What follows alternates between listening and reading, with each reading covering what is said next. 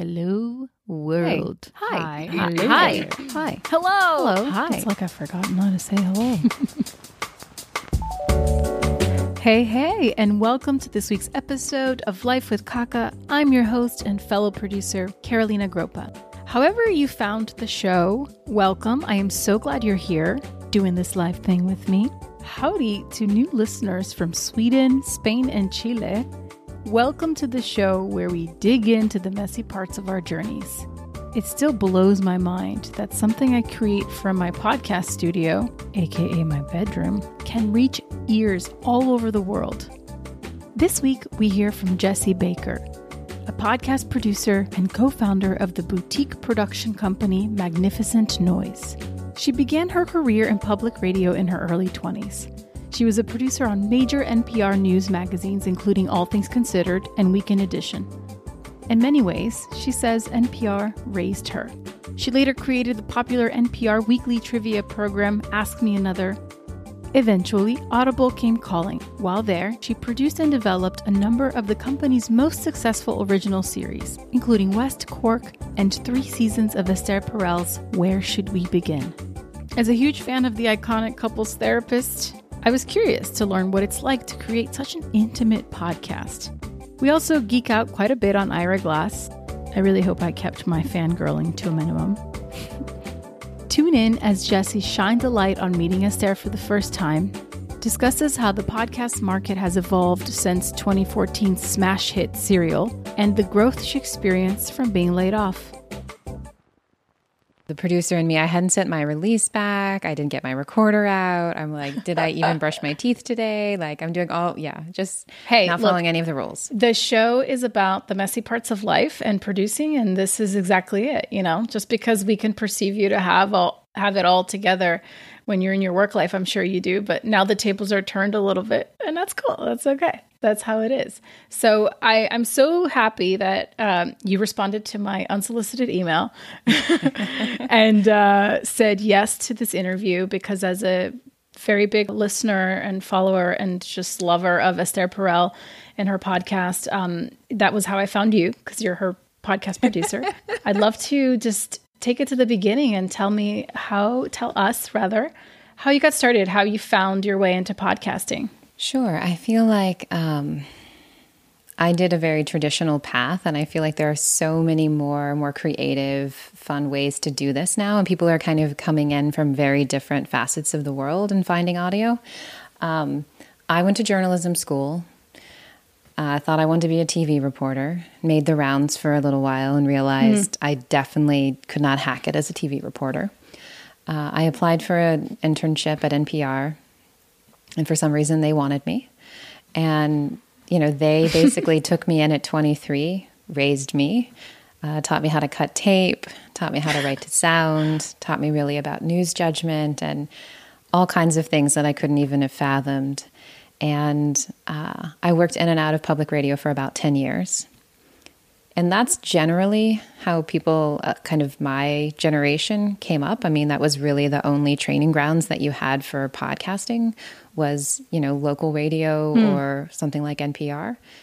And, you know, now there are so many other aspects and other houses and other places to kind of come in and people are coming in from TV and coming in from film and all kinds of and we're all this big melting pot of of audio making. It's very fun. Is it exciting or is there some sort of like territorial turf wars, do you feel? I mean, yes. I I feel like I feel like podcasting is still small enough and maybe maybe TV is very much like this. I just that's not my world. But podcast is still small enough where we all know each other. Uh, in the sense like we either went to each other's wedding or we interned together or we used to work for so and so or we went to college with them like we all like the the venn diagram of who's who pretty much there's a lot of overlap and now we've all made projects for each other too I was just thinking that we have uh, in filmies this this idea of like six degrees of separation from Kevin Bacon. Totally. You guys should have one Totally for six do. degrees of separation from Ira Glass. But ira's the godfather and so i'm sure he'd hate me saying that um, yeah he'd hate me saying that but it's very true It is. I mean, it's so many people who now are thriving in the in the podcast space, which you know stemmed from from radio, uh, all learned from him. It seems like like every podcast I've listened to, uh, you name it, there's always Ira Glass is mentioned somewhere, and I think it speaks volumes to the way that he approaches the subject. I think it's incredible. I have two things to say about that, but one, what is it about Kevin Bacon? Because I think we could do the same thing for Ira, and there's a reason for Ira. But why? Why is it Kevin Bacon? do you have any idea? I I don't know. I have to look it up. I wonder if it's because he worked on so many movies that at some point like he was in everything. Kind of yeah. like at some point everybody had worked with or met Kevin Bacon, or it could just be one person made it up one day and it stuck. There's a lot of weird things like that in Hollywood. Yeah. No, seriously. But the the thing about Ira that makes sense is that not only has Ira, you know, like he's incredibly generous of spirit. So if you were to call him and say like I'm working on this thing, is this horrible? Is this interesting? You know, he's very honest and could be very open with you about why that thing you're trying to do would be really hard because maybe it would be really mm. boring.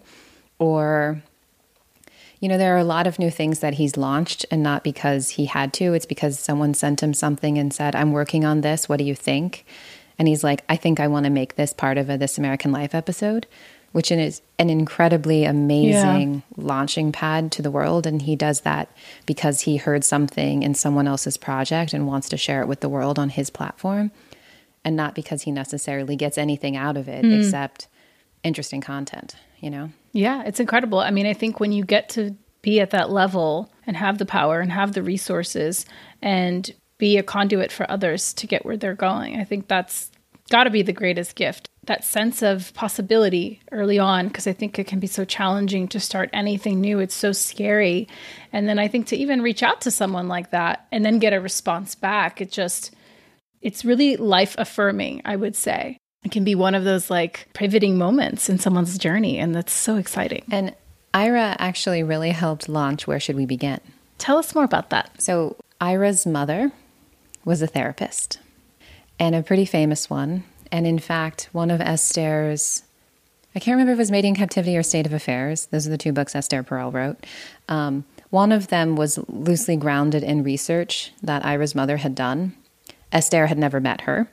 Um, I believe her name is Shirley Glass. And so Ira is the product of a therapist child, and I think is fascinated with the inner workings of relationships and why we do what we do and what motivates us as individuals. And we sent an early episode of Where Should We Begin before it had come out into the world to Ira, and he was completely riveted.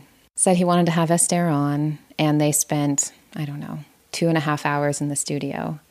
And this is right as Ira had filed for divorce. And it had come out in page six. And, you know, if you're a radio nerd or an audio nerd, you had probably read about it. And I think, um, I think Ira was processing a lot of what was going on in his life with Esther through mm. the lens of this show. And, and a lot of what they talked about obviously did not end up in the interview. Yeah. But um, it was cool. It was really cool to sit with. And, uh, you know, Esther brings her own ideas and you know sitting across from her she sees more than you ever say. You know hmm. she like hears the unspoken she sees the unseen she looks into your eyes and she sees your inner darkness. I'm pretty sure that weirded ira out.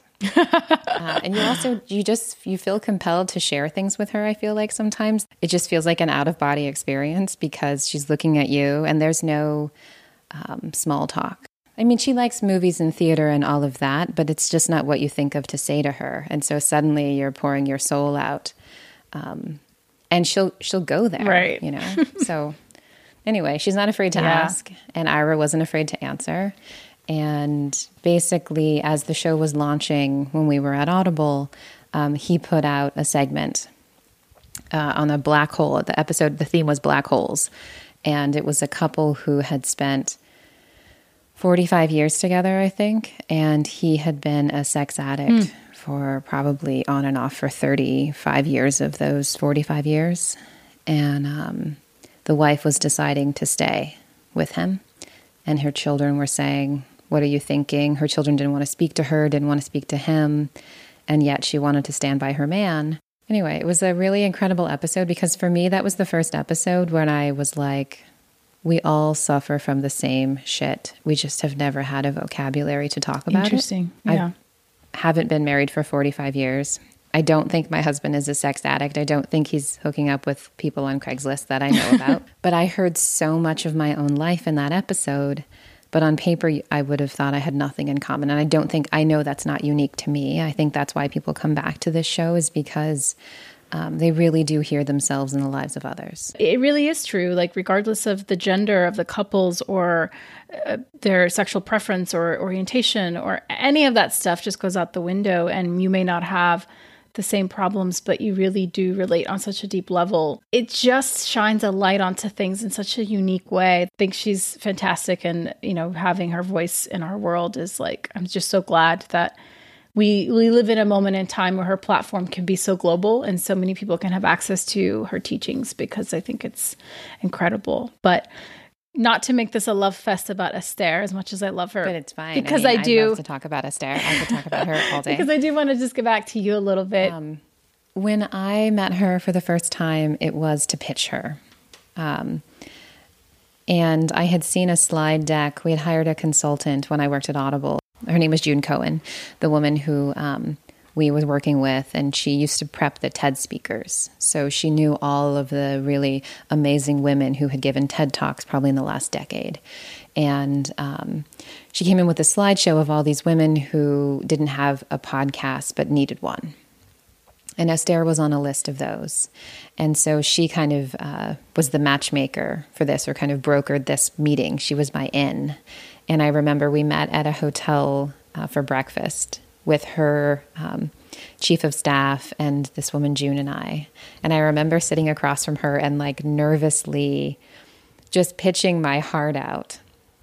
And she said nothing, nothing. She just stared at me in a way that Esther does. And I remember being like, I cannot tell if she thinks I am the dumbest person in the world or if I'm really onto something because there was nothing. There was no facial expression to read, nothing. Um, and as we got up to go, well, we all posed for a picture, which I think in retrospect is hilarious because if it hadn't gone well, I still had this like memory of my breakfast with Esther Perel. um, she agreed to the picture, and then we uh, were standing outside the restaurant, and she said, You know, I don't make podcasts, I don't listen to them. I don't think she even knew what one was, honestly, at this point. she said that she'd been approached by many television companies, production companies who wanted to film her, and she was always a no. But she said, Come to my office, I will let you record, and then we will talk. And so that turned into I chose three couples that she would do a session with, and I would record the sessions and listen. And then we would decide if any of them would warrant a pilot or what we would do here. And I didn't exactly know what I was looking for when I was screening the couples and choosing them. So I chose like very different, three very different couples from very different walks of life. They were all New Yorkers because at that point I didn't have any money to fly people in. Now we actually do fly people in from all over the country, which is cool. But, um, and I remember sitting outside mm. of her office listening with the engineer Paul and I, we were sitting in the waiting room of her office and we were sobbing and we were texting our partners on the phone and just being like, all the things that were happening with that couple. And that couple, were, they were dealing with like impotence and like no sex for the last 10 years which i haven't even been married for 10 years so like that that was not what was happening with me uh, but there were so many moments that I wanted to share with my partner, and so did Paul, who was texting his wife. And so we were like looking at each other, thinking, oh my God, this is so powerful. What we're hearing is so powerful.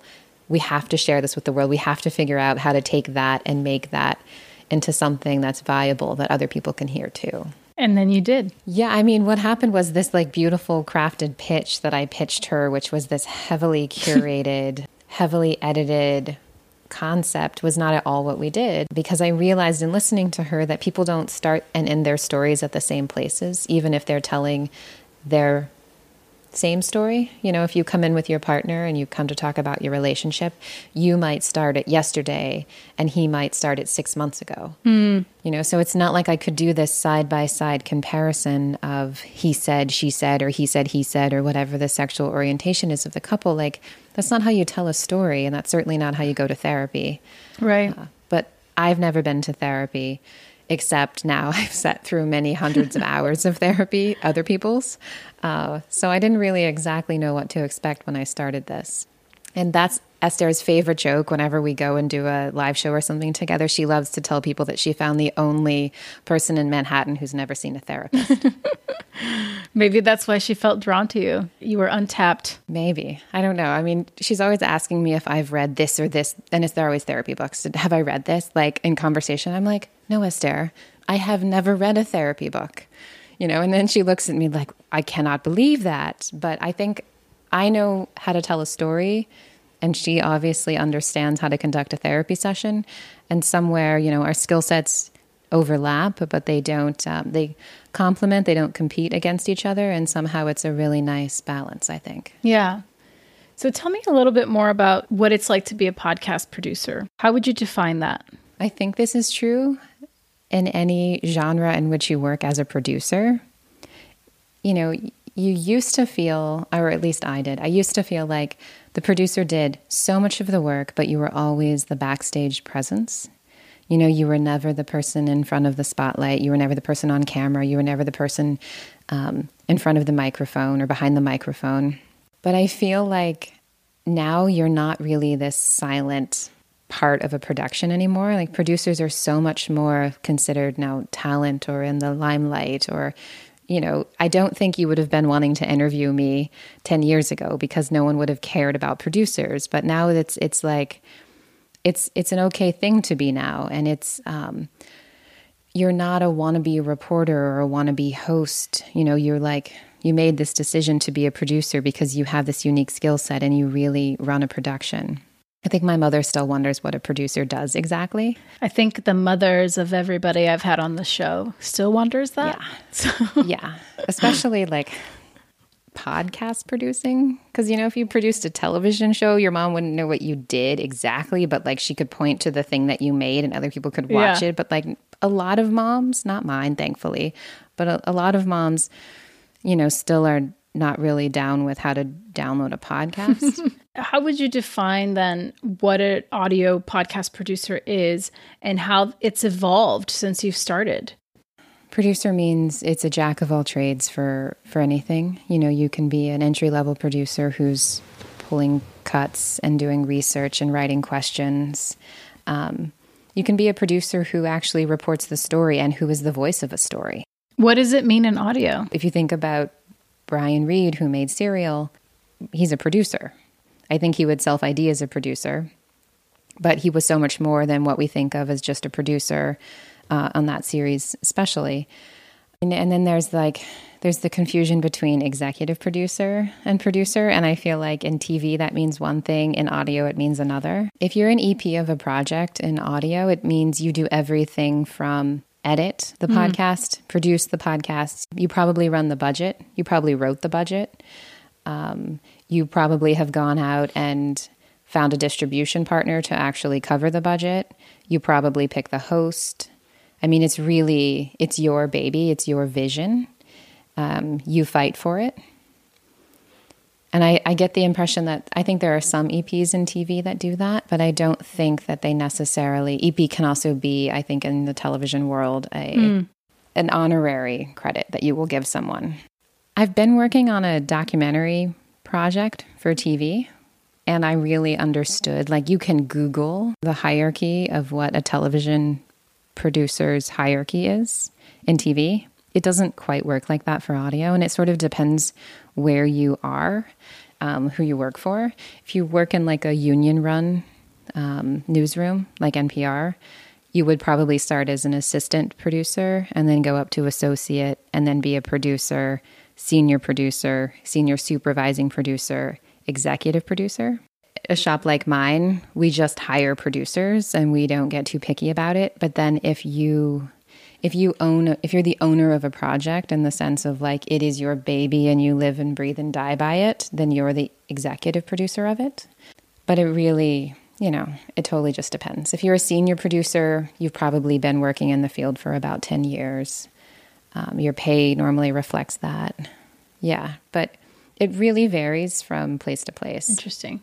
So, what responsibilities do you say, like for you specifically with where you're at now in your career? What are some of the things like day to day for you as a producer? What kinds of stuff, kind of stuff are you doing? I mean, I so I run a small production company. We're a really boutique little place. I mean, there's ten of us. Um, we have a small office in Midtown New York. Um, so I do everything from you know, go out and pitch a project, to write the budget for a project, to figure out who should host the project, to literally making the project.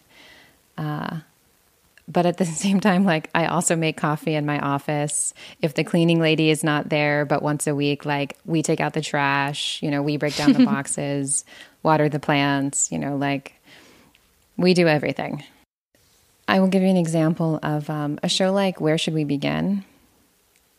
only has really two producers and then a sound designer. So it's a really small production staff. We've been doing a season on uh, couples under lockdown for the last, mm. I don't know, eight weeks. And really, because everyone else is sort of on other things, it's just been me. And then the sound designer will come in at the end and make everything sound beautiful and pace it and put in some music. But I've been sweating it by myself in lockdown for the last eight weeks. How's that been going? Not great. but it is, um, the night hours are my favorite. You know, editing sometime after 9, 9 30, 10 o'clock until 2. I really find my my stride. You really figure out whether you're a morning person or a night person. I feel like, and during this lockdown, especially if you have kids, because you have to pick when you when you can work. But it has been really interesting this for the last couple of weeks because normally, if you had applied for the podcast and you lived anywhere else outside of the US, um, I wouldn't have called you. And for the lockdown series, I just went through the applications and I called everyone who lived in countries that were really had really been affected by the virus. Mm.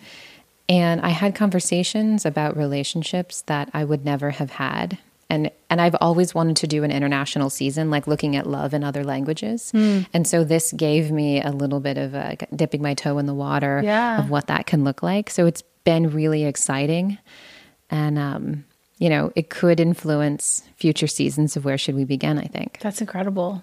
So this was a Esther and I thinking we just really needed to do something in response to where we were and what we were all dealing with. Esther is upstate, kind of in lockdown herself, and I'm in New Canaan, Connecticut. Like we're both in places we don't normally live, and everyone mm. is, or a lot of people are, um, or spending more time in their bedrooms yeah. than they're used to.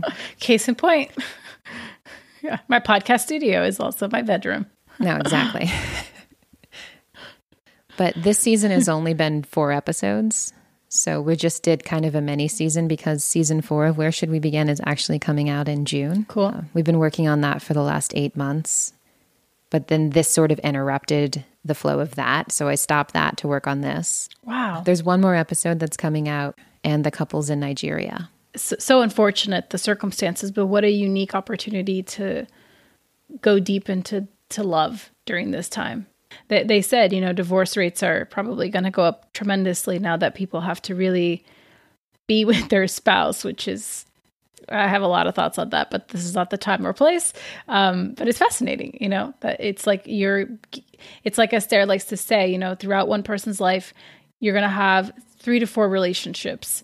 But if it's going to be with the same person, that's for you to decide, which I love. I love that. She can find a way this is probably telling you more about me than I should, but um, she can find this way of always seeing mm. a path for a couple where like I can be like, there is no way, there is just no way this is going to work out. Like I, I can talk to them and decide that I'm going to put this couple in front of Esther and she's going to tell them, I'm so sorry, but I, I don't see a path forward for you.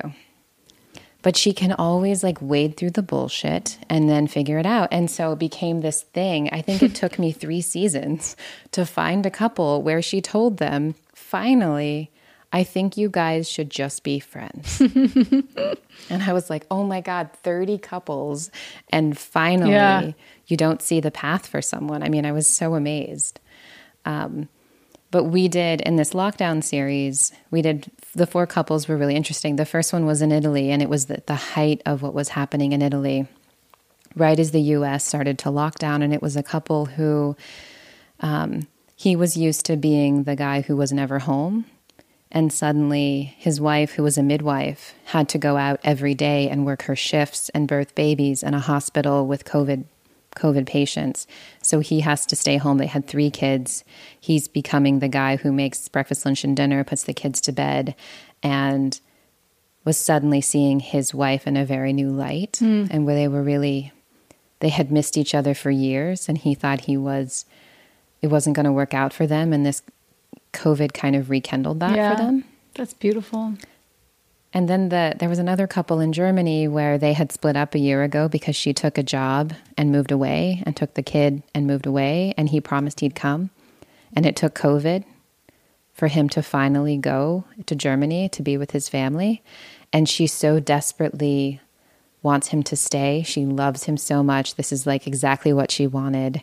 And she's worried when COVID is done, he'll go back to living yeah. his life. And, you know, we actually did a New York couple who filed for divorce in the middle of COVID. Interesting.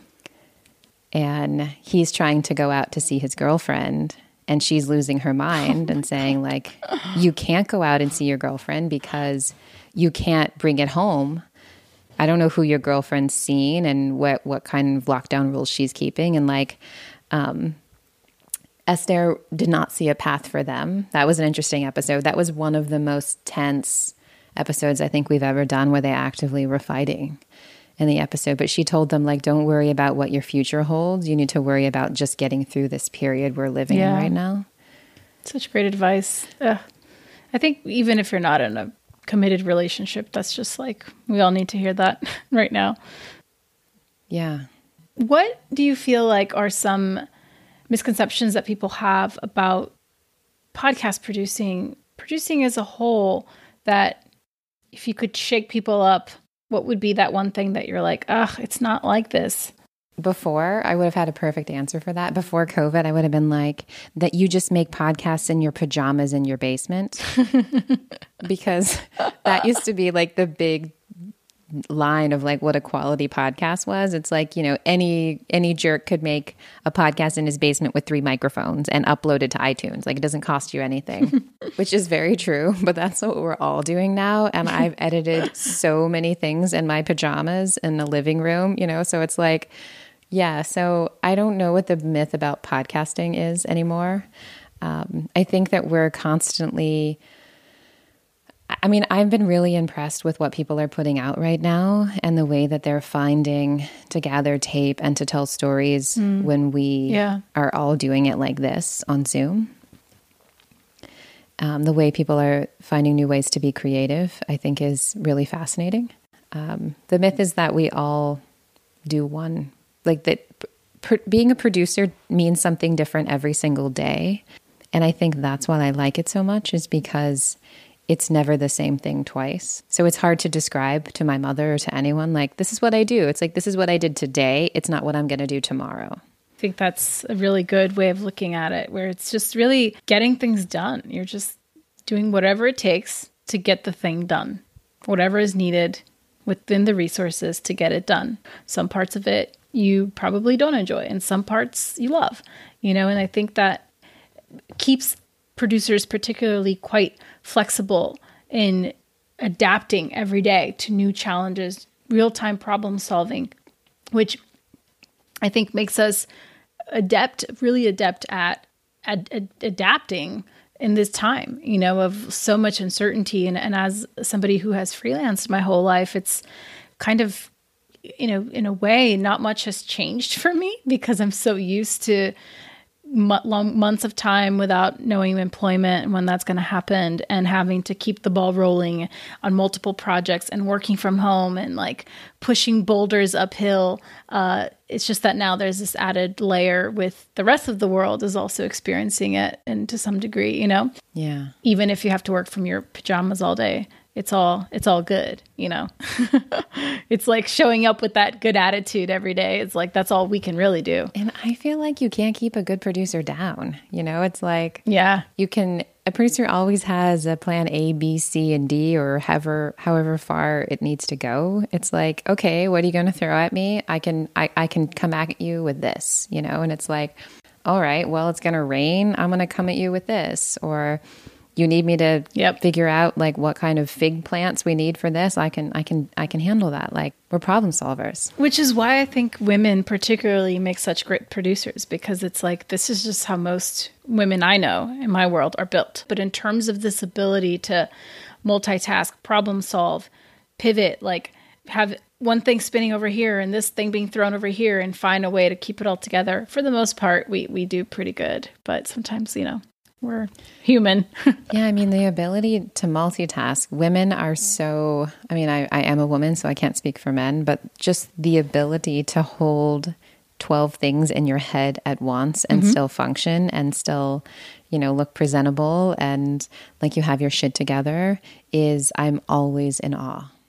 Well, they say that it's because if you look at the the way we've evolved, women were always watching the children and watching for all the potential things that could go wrong so that they could save their children and save themselves. If men were out focused on a specific task of hunting, for example, bringing food back for the for the community for the tribe the women and the children were left and there was there's a bunch of kids running around there's all this shit happening you have to be monitoring this massive space and corralling all of this all the time so our brains naturally are wired for that. And it's there's this theory that later on, when women were more domesticated, it's why women started taking up crafts and doing things with their hands, because a woman's brain is such a crazy place that if you don't give them something to do to transmit that energy, they can literally go crazy because women cannot sit still. It explains a lot about like my mother and my grandmother, actually. Yeah, don't, don't quote me on that. I obviously haven't like I read that somewhere and I don't know where it was, but it stuck with me clearly. Um, so I wonder what iPhones are going to do, especially like the hunting and gathering on the male part has been replaced. Like I was just thinking about my my husband was grilling um, turkey burgers tonight, and I like was yelling at him because he was on his iPhone. I was like, "You had one task, not to burn the turkey burgers."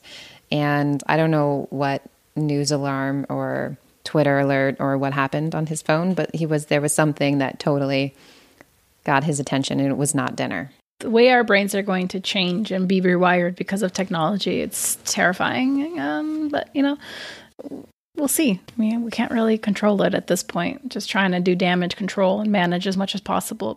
But at any rate, I, I was curious what makes audio a particularly good medium for certain types of stories? And in what ways is it a barrier? Do you think that there are some kinds of stories that should only exist in one medium versus the other? I think, particularly with Hollywood coming into podcast land and adapting a lot of these podcasts. Um, I don't know. I'm curious if, if you think it's necessary. I don't think everything translates. I think that audio is the mm-hmm. most intimate form of media, period. I think it's easy to fuck up too, um, because not a lot of people write for sound. Mm. And I think that's something that I definitely learned at NPR. And I think if you kind of came up in a world, an, an Ira Glass world, I mean, if you even just listen to the way that This American Life structures yeah. their show, I mean, they very much, the audio propels the story just like a picture would. And I think that sometimes that gets lost when people who come in from other disciplines, like who don't write to the sound, uh, or who don't think about the way that which the story needs to be told because it's coming in through these tiny earbuds and you're interrupting somebody's daily flow. It's like people don't sit down to listen to a podcast the way that they sit down to take in a movie. Mm-hmm. um, or a television show. I mean, they do this while they're doing the 12 other things or making their turkey burgers or watching their kids in the yard or their dishes or on their way to work or whatever. It's definitely a life interruption. And so that changes the way that you tell a story, I think. Mm. And how you reach them. And sometimes you do have to repeat things in a story, you know, because you're dealing with the subway announcer or people are only going to get this one piece of information once. You want to make sure that you really you know, bring it home to them.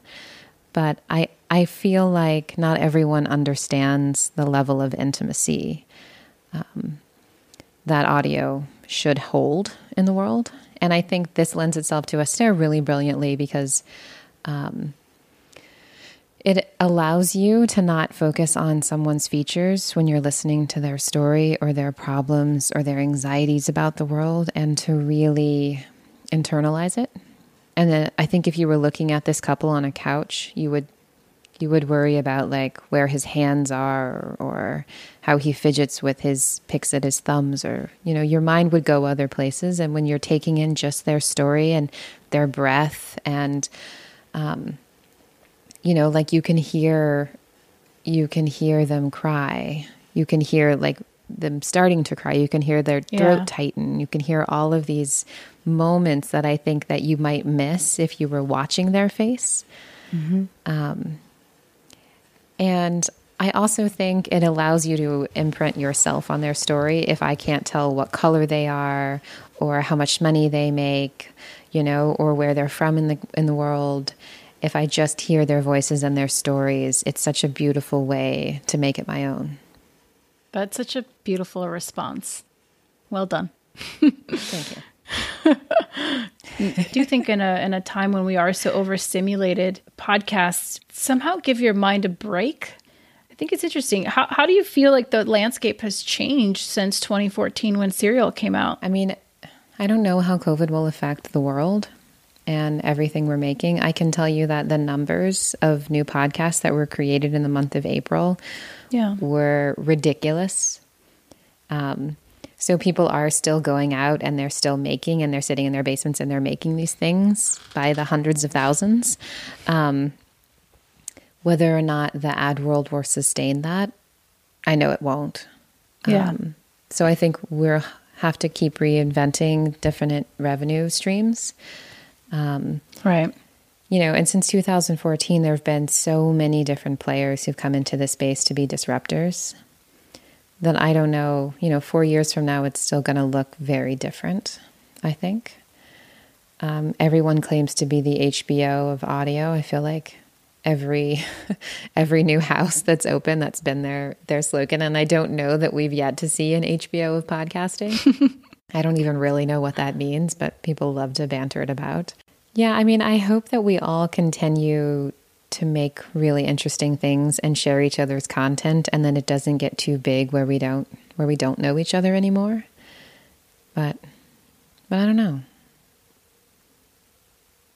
Yeah i'm curious if if the sheer volume of podcasts that are getting created if that is good or bad you know for podcasting as a whole like the the if it's going to cr- sort of crowd the the small sort of little gap that people have to even get the thing they're creating out to find an audience. You know, I think that's the biggest challenge. And even with iTunes and getting published in their their main page, which is how a lot of podcasts get discovered, even that now has become completely like unless you're a celebrity or there's someone famous or a notable studio behind you, it's nearly impossible to do, which makes it that much harder to really get the traction and find your audience and build and get to the point where you can potentially monetize or have partners. Yeah, or or players with better search functions. Yeah.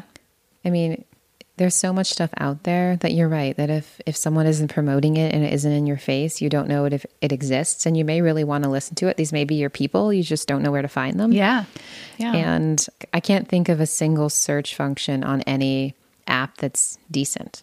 Unless you know the title of something or maybe the host of who hosts it like you're kind of screwed. Right. I think we're obviously still in the infancy of podcasting as a whole. It's so new And there's so many different kinds of ways you can tell a story because you're right. Like it is such an intimate thing. And I've even, you know, I have this this Zoom recorder and during the holidays I just sometimes will just have it recording moments with my family because it's there's something so incredible about listening back to the sounds of the environment and the conversations and the snippets you hear here and there that it's just so special. It's very different from filming it.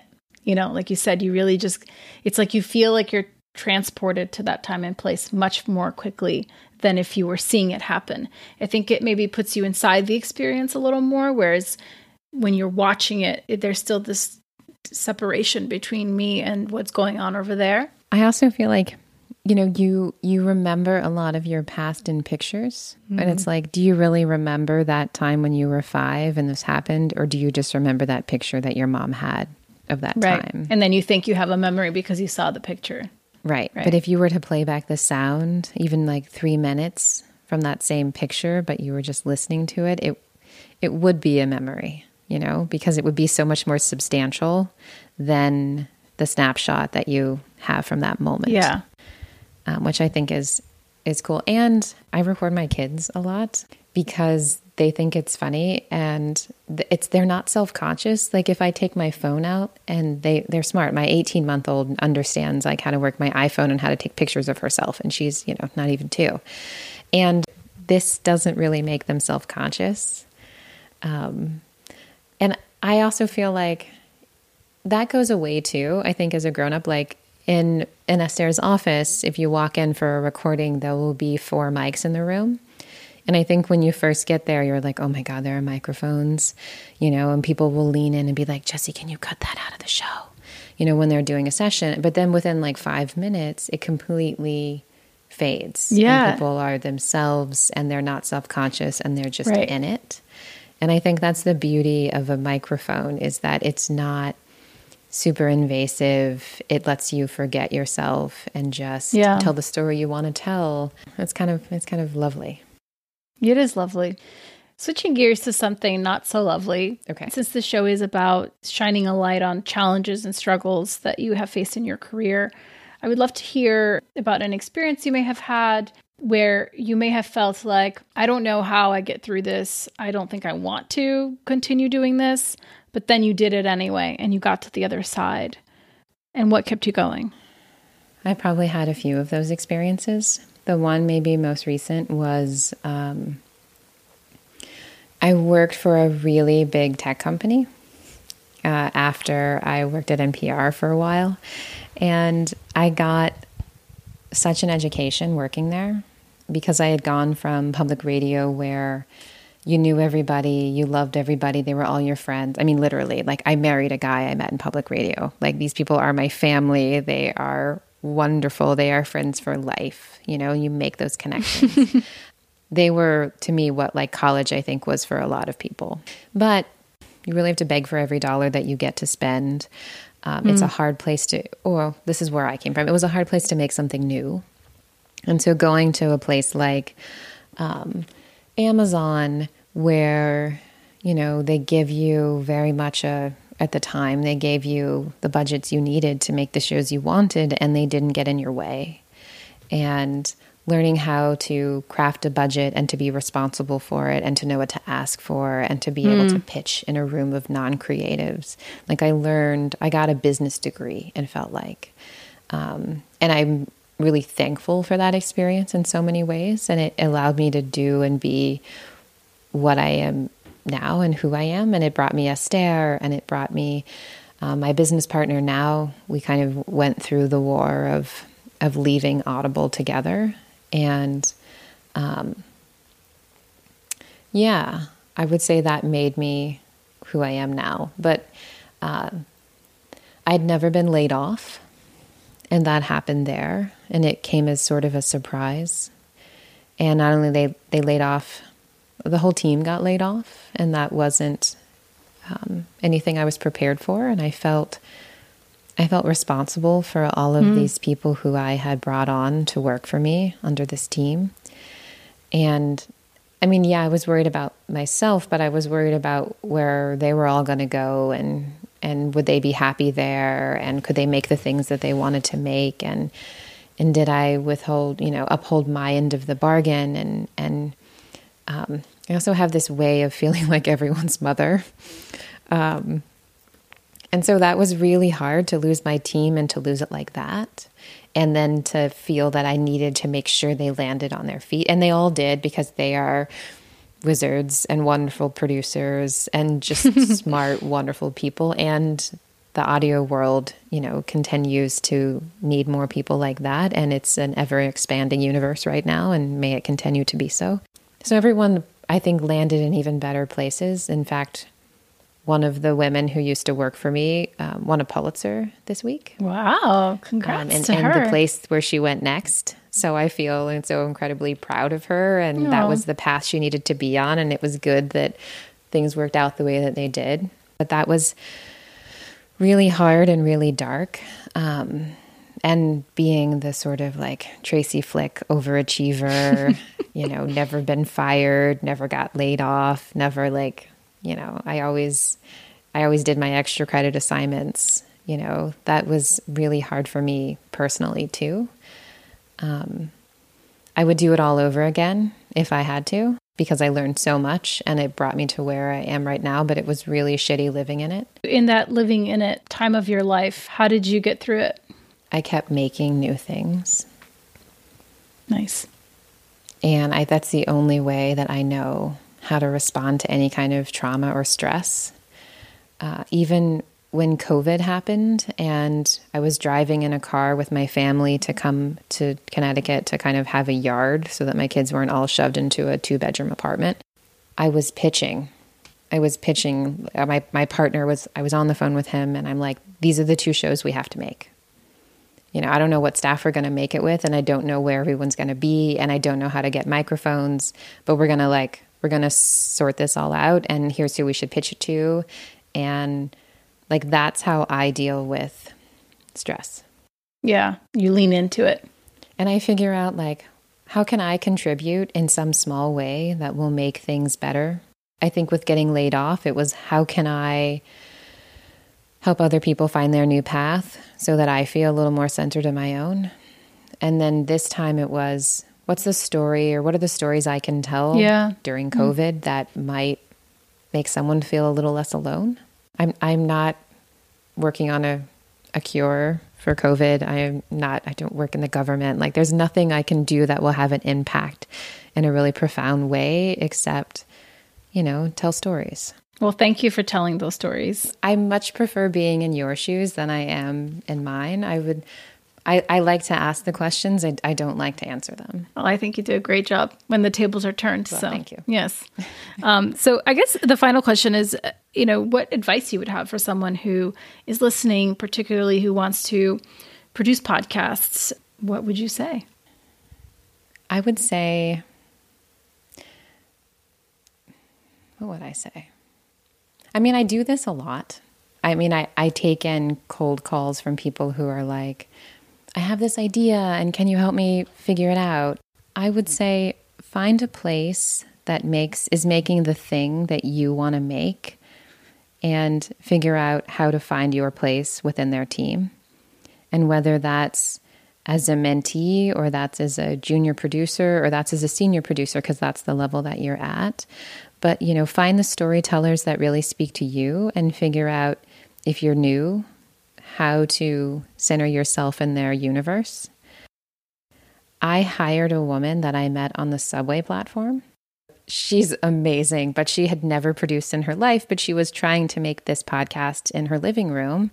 We had come out of a book event and I had asked her, I was recording it, and I had asked her, I had had a terrible experience at the event, and I thought maybe the event wasn't for me.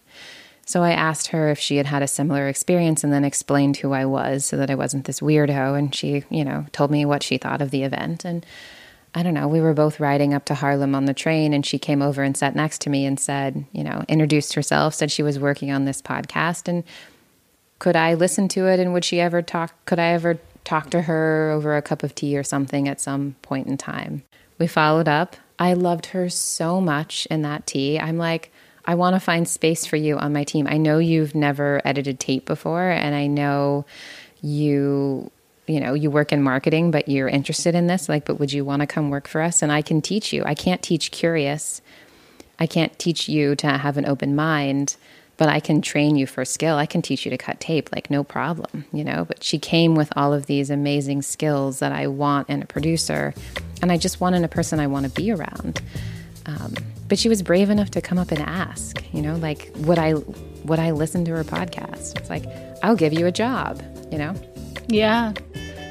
That's incredible advice. I think that transcends any field, any discipline of producing. I think that's the biggest advice people give on the show is be curious, be a good person, be somebody people want to be around. You know, it sounds so obvious. Being a person who has the curiosity, has the enthusiasm for the thing is more important than the hard skills because that you can learn. But you can't make someone be a better version of themselves, be a better human. Thank you so much for your time. I, mean, I I'm so grateful. No, I mean this has been fun. I mean the hour it went so quick. I'm amazed. Yeah, and thank you so much for sharing your journey with me and the listeners.